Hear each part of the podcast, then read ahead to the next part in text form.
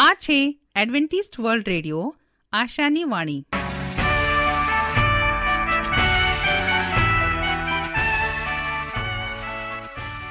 અમારા આજના પ્રસારણમાં તમારું હાર્દિક સ્વાગત છે. આજે તમારા માટે અમે ખૂબ સુંદર સ્વાસ્થિક અને આત્મિક વિચારો લાવે છીએ. પણ તે પહેલા સાંભળો, દેવની સ્તુતિમાં આ સુંદર ગીત.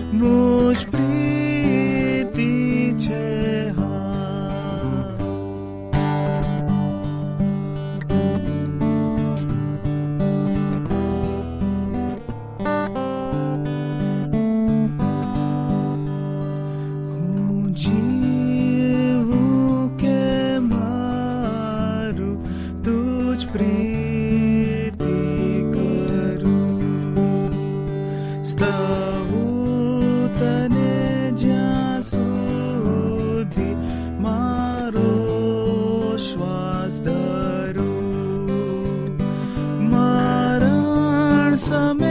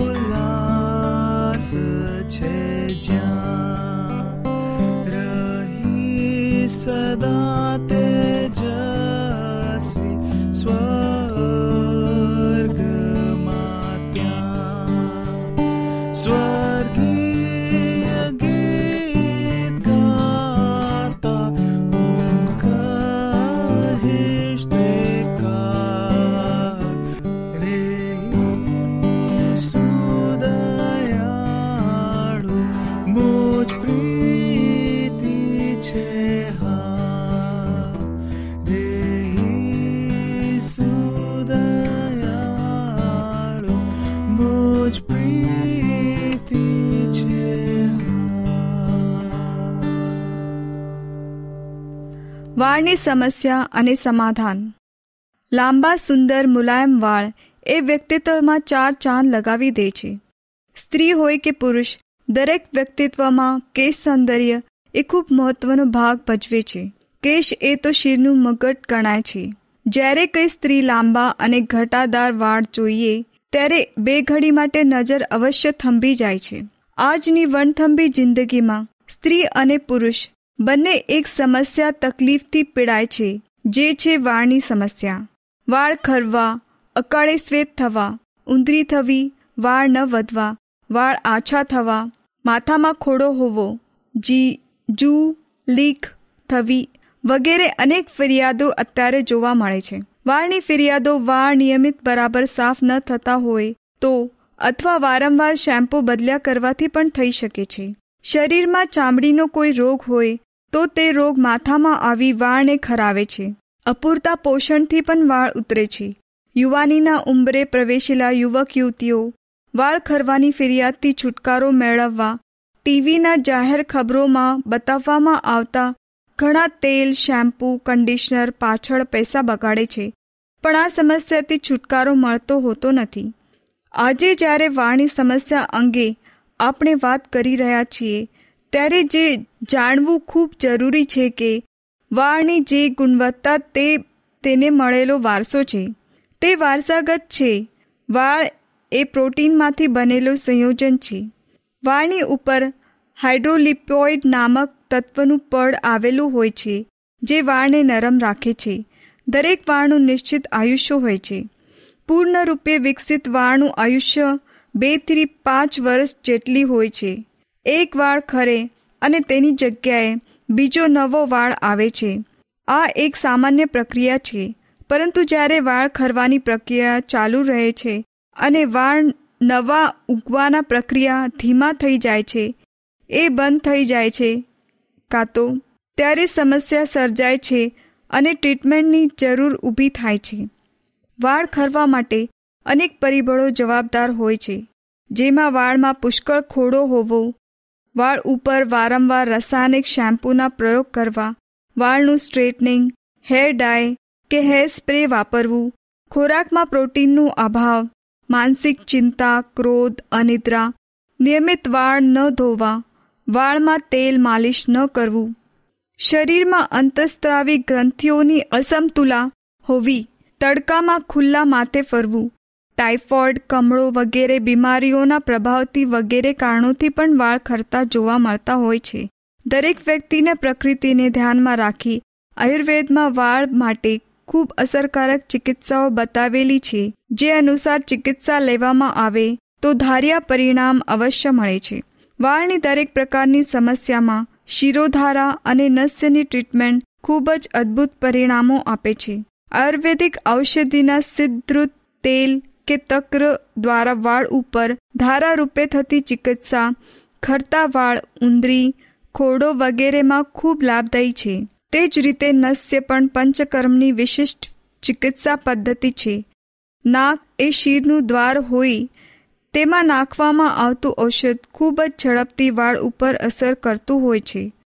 આ ઉપરાંત, વાળની સંભાળ માટે હું અહીં થોડા સૂચનાઓ બતાવી રહી છું. તે પ્રમાણે ઉપાયો કરવા. ક્યારેય સિંગ તેલ માથામાં ન નાખવું કે સિંગ તેલમાં વાળનું તેલ ન બનાવવું. તેનાથી માથામાં ચામડીનો રોગ થઈ શકે છે અને વાળને નુકસાન પણ થાય છે. માથા માટે તલનું તેલ કાળા તલનું ઉત્તમ છે. પછી ખોપરેલ પણ ચાલે તેમાં જ હેર ઓઇલ બનાવવું. સો ગ્રામ આમળાને પાંચસો ગ્રામ પાણીમાં છ દિવસ પલાળી રાખવા.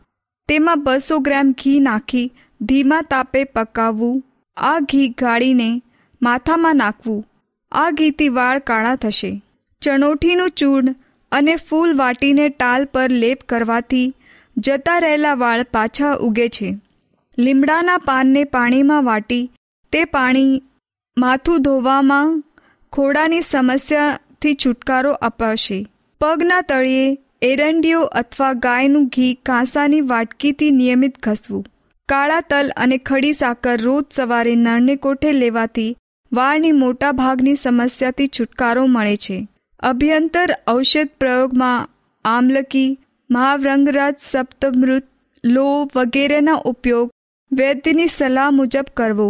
ઉપરાંત જેને વાળ ખરવાની સમસ્યા હોય તેને મહેંદીનો ઉપયોગ ન કરવો, કારણ તેનાથી વાળ ચોટે છે અને વધુ ખરે છે.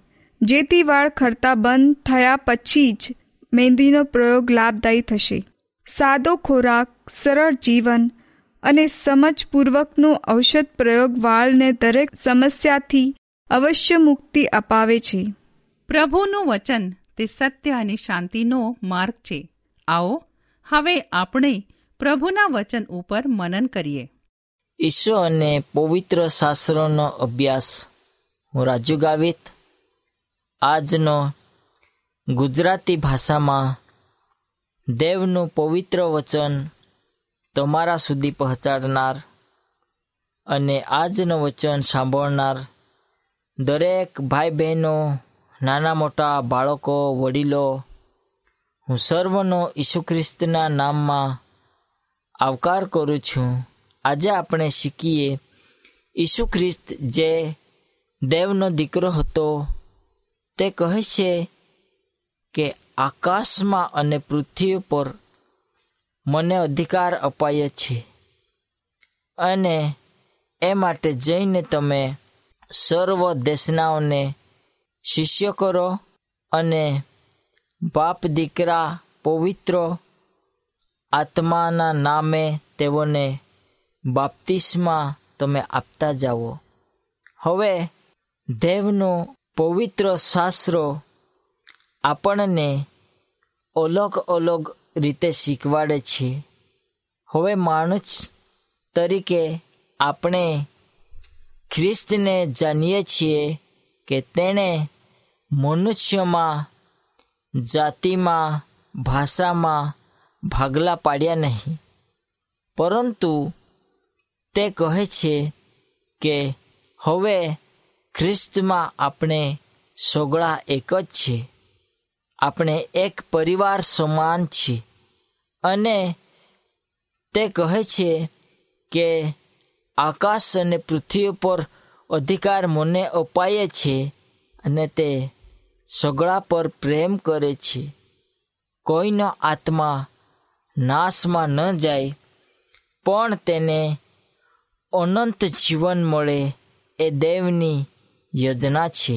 અને ખ્રિસ્ત આ પૃથ્વી પર એટલા માટે તે આવે છે કે મનુષ્યના પાપોને અર્થે બલિદાન થાય અને બલિદાન થયા પછી તેનું ભવિષ્ય વચન તરીકે આપેલો વચન પૂરું થાય અને આ વચન પૂરું થયા પછી તે આ પૃથ્વી પરના લોકોને કહે છે કે હું જાઉં છું અને તમને લેવા આપીશ. તે પહેલાં તમે લોકોની પાસે જાઓ. મેં તમને જે જે શીખવીએ છે તે તમે તેઓને શીખવો અને તેમનું જીવન તૈયાર થાય ત્યારે બાપ દીકરા અને પવિત્ર આત્માના નામે બાપ્તિસ્મા આપતા જાઓ. હવે ઈસુ ખ્રિસ્ત મનુષ્યને એ આજ્ઞા આપે છે કે માણસ તરીકે આજે આપણે દેવ પર વિશ્વાસ કરીએ છીએ અને આપણે દેવને ઓળખીએ છીએ. દેવના શાસ્ત્રોનો અભ્યાસ આપણે ઘણા સમયથી કરીએ છીએ. ઘણી વાર આપણે વચન વાંચીએ છીએ. પણ જે સમયે આપણું જીવન બદલાન પામવા ઈચ્છે છે, આપણું જીવન દેવને સોંપવાની ઈચ્છા થાય છે, ત્યારે મનુષ્યો દેવ પર વિશ્વાસ કરે છે અને તેનું નામ દેવના રાજ્યોમાં નોંધાવવા માટે તે બાપ્તિસ્મા લે છે. દેવ સાથે કરાર કરે છે કે હું આજેથી તમારો કરાર પાડીશ અને તે બાપ, દીકરા અને પવિત્ર આત્માને સાક્ષી રાખીને બાપ્તિસ્મા લે છે. નવ જીવન તે પ્રાપ્ત કરવાની ઈચ્છા રાખે છે. તેનામાં જે બુરાઈ હતી, પાપ હતી, તે તે તજી દેવાને માટે તે જળ સ્નાનમાં ઉતરે છે અને શુદ્ધ જળ છાંટીને અથવા તે જળની અંદર પાપોને તે ભૂસી નાખવા માટે અને કબૂલાત કરવા માટે, કરાર કરવા માટે તે બાપ્તિસ્મા લે છે. એવી જ રીતે ખ્રિસ્તના મરણ બાદ ઈસુના અનુયાયીઓ પણ મૂંઝવણમાં હતા, શંકામાં હતા કે આવું કેવી રીતે થઈ શક્યું? કે તેનો અર્થ શું હતો કે લુકના આ અધ્યાયમાં આપણે જોઈએ છીએ, ઈસુ તેઓને બે વાર દેખાય છે. પ્રથમ, આમોસના માર્ગ પર બે શિષ્યને તે મળે છે અને ત્યારબાદ બીજાઓને તે મળે છે. ઈસુ તેઓને સમજાવે છે કે કેવી રીતે જૂના કરારની સગળી ભવિષ્યવાણીઓ પૂરી થવા પામી છે. પછી મૂસાથી તથા સગળા પ્રબોધકોથી માંડીને તેણે બધા ધર્મ લેખોમાંથી અને તે સંબંધીઓની વાતોનો ખુલાસો તે કરીને બતાવે છે. તે કહે છે કે હું તમારી સાથે હતો, ત્યારે મેં એ વાતો તમને કહી હતી. મૂસાના નિયમશાસ્ત્રોમાં તથા પ્રબોધકોના પુસ્તકોમાં તથા ગીતશાસ્ત્રોમાં મારા સંબંધી જે લખેલું છે, તે બુદ્ધું પૂરું થવું જોઈએ. ત્યારે ધર્મલેખો સમજવા સારું, તેણે તેઓના મન ખલ્યા હતા. લોક તેનો ચોવીસમો અધ્યાય, ચુમ્માલીસ અને પિસ્તાલીસ. પ્રભુ, આ પૃથ્વીઓ પર તમારા માટે આવ્યા, મારા માટે આવ્યા, પૃથ્વીના સોગળા લોકો માટે આવ્યા. તેની ઈચ્છા છે કે કોઈ પણ વ્યક્તિ તેના પર વિશ્વાસ કરનાર હોય તો તેનો નાશ ન પામે, પણ તેને અનંત જીવન પામે.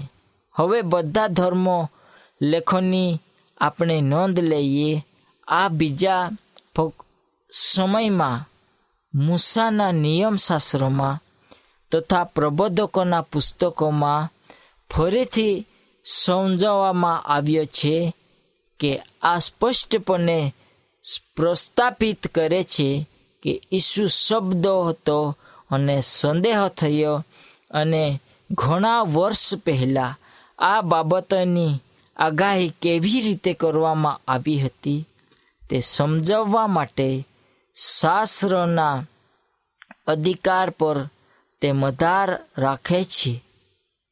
શાસ્ત્રની સંપૂર્ણતાના ઉલ્લેખ કરીને ઈસુ ઉદાહરણ દ્વારા શિષ્યને શીખવાડે છે, જેમ તેઓ સુવાર્તાનો સંદેશ ફેલાવવા આગળ જતા તેઓએ પણ સમગ્ર વિશ્વમાં નવા તારણ પામેલા માટે સમજણ તથા પરાક્રમ લાવવા માટે બધા જ ધર્મલેખોને સમજાવવાના એક ઈરાદાથી તે આ પૃથ્વી પર આવે છે. આજે આપણને સમજવા મળે છે કે આકાશમાં તથા પૃથ્વી પર સર્વ અધિકાર ઈસુને અપાયો હતો. હવે આકાશમાં શું છે? અને આ પૃથ્વી પર શું છે? ખરેખર, દેવને, ઈસુ ખ્રિસ્તને પૃથ્વી પર અપાયો હતો કે તે આ પૃથ્વીના લોકોને માટે બલિદાન થાય, પાપોને માટે બલિદાન થાય, તે તેમનું જીવન લોકો માટે આપે, તે તેનું જીવન તમારા અને મારા માટે આપે કે આપણો પાપી સ્વભાવ બદલાઈ જાય અને આપણે પાપોને તજી દઈએ અને દેવનો સ્વીકાર કરતા, ઈશ્વર પિતાનો સ્વીકાર કરતા. ત્રે એક ઈશ્વરમાં આપણે રહી શકીએ, તેના અસ્તિત્વમાં રહી શકીએ એટલા માટે આપણો જૂનો સ્વભાવ કરાર તરીકે આપણે પિતા, પુત્ર, પવિત્ર આત્માના નામથી આપણે બાપ્તિસમાં લઈએ છીએ. અને તે કહે છે કે એ માટે તમે જઈને સર્વ દેશનાઓને શિષ્ય કરો. બાપ તથા દીકરા તથા પવિત્ર આત્માને નામે તેઓને તમે બાપ્તિસ્મા આપતા જાઓ. ત્યારબાદ ચાવીરૂપ આપણને અહીંયા શબ્દ કહે છે કે મેં જે જે તમને આજ્ઞા કરી છે તે સર્વ પાળવાને માટે તેઓને તમે શીખવો. ઈસુ શું શીખવે છે અને આજ્ઞાઓ આપે છે? તેમના બધા ઉપદેશકો સગળા શાસ્ત્ર પર આધારિત છે. તે પ્રબોધકોની વાણીની અધિકાર વચન પર તે આવ્યો ને તે પવિત્ર શાસ્ત્રોમાંની સગળી ભવિષ્યવાણીઓની પૂર્તિ છે કે તેમણે પોતાના પિતાની આધીનતામાં રહેવું હતું. ઈસુ બધા ધર્મ લેખોનો સ્વીકાર તે કરે છે. શા માટે? આપણે તે પ્રમાણે ન કરવું જોઈએ. ફરીથી, આરે આપણે આ પૃથ્વી પર જ્યાં સુધી છે, ત્યાં સુધી આપણું આ પૃથ્વી પરનું જીવન પ્રભુમાં આપણે સોંપી દઈએ અને તેના ધર્મ લેખ પ્રમાણે આપણે જીવન જીવવા માટે કોશિશ અને પ્રયત્ન આપણે કરીએ. ઈસુએ શીખવ્યો કે બાઇબલ એ ઈશ્વરનો શબ્દ અને વચન છે. એનો અર્થ એ છે કે તે કહે છે કે ઈશ્વર જે કહે છે તેનો પર્યાય છે.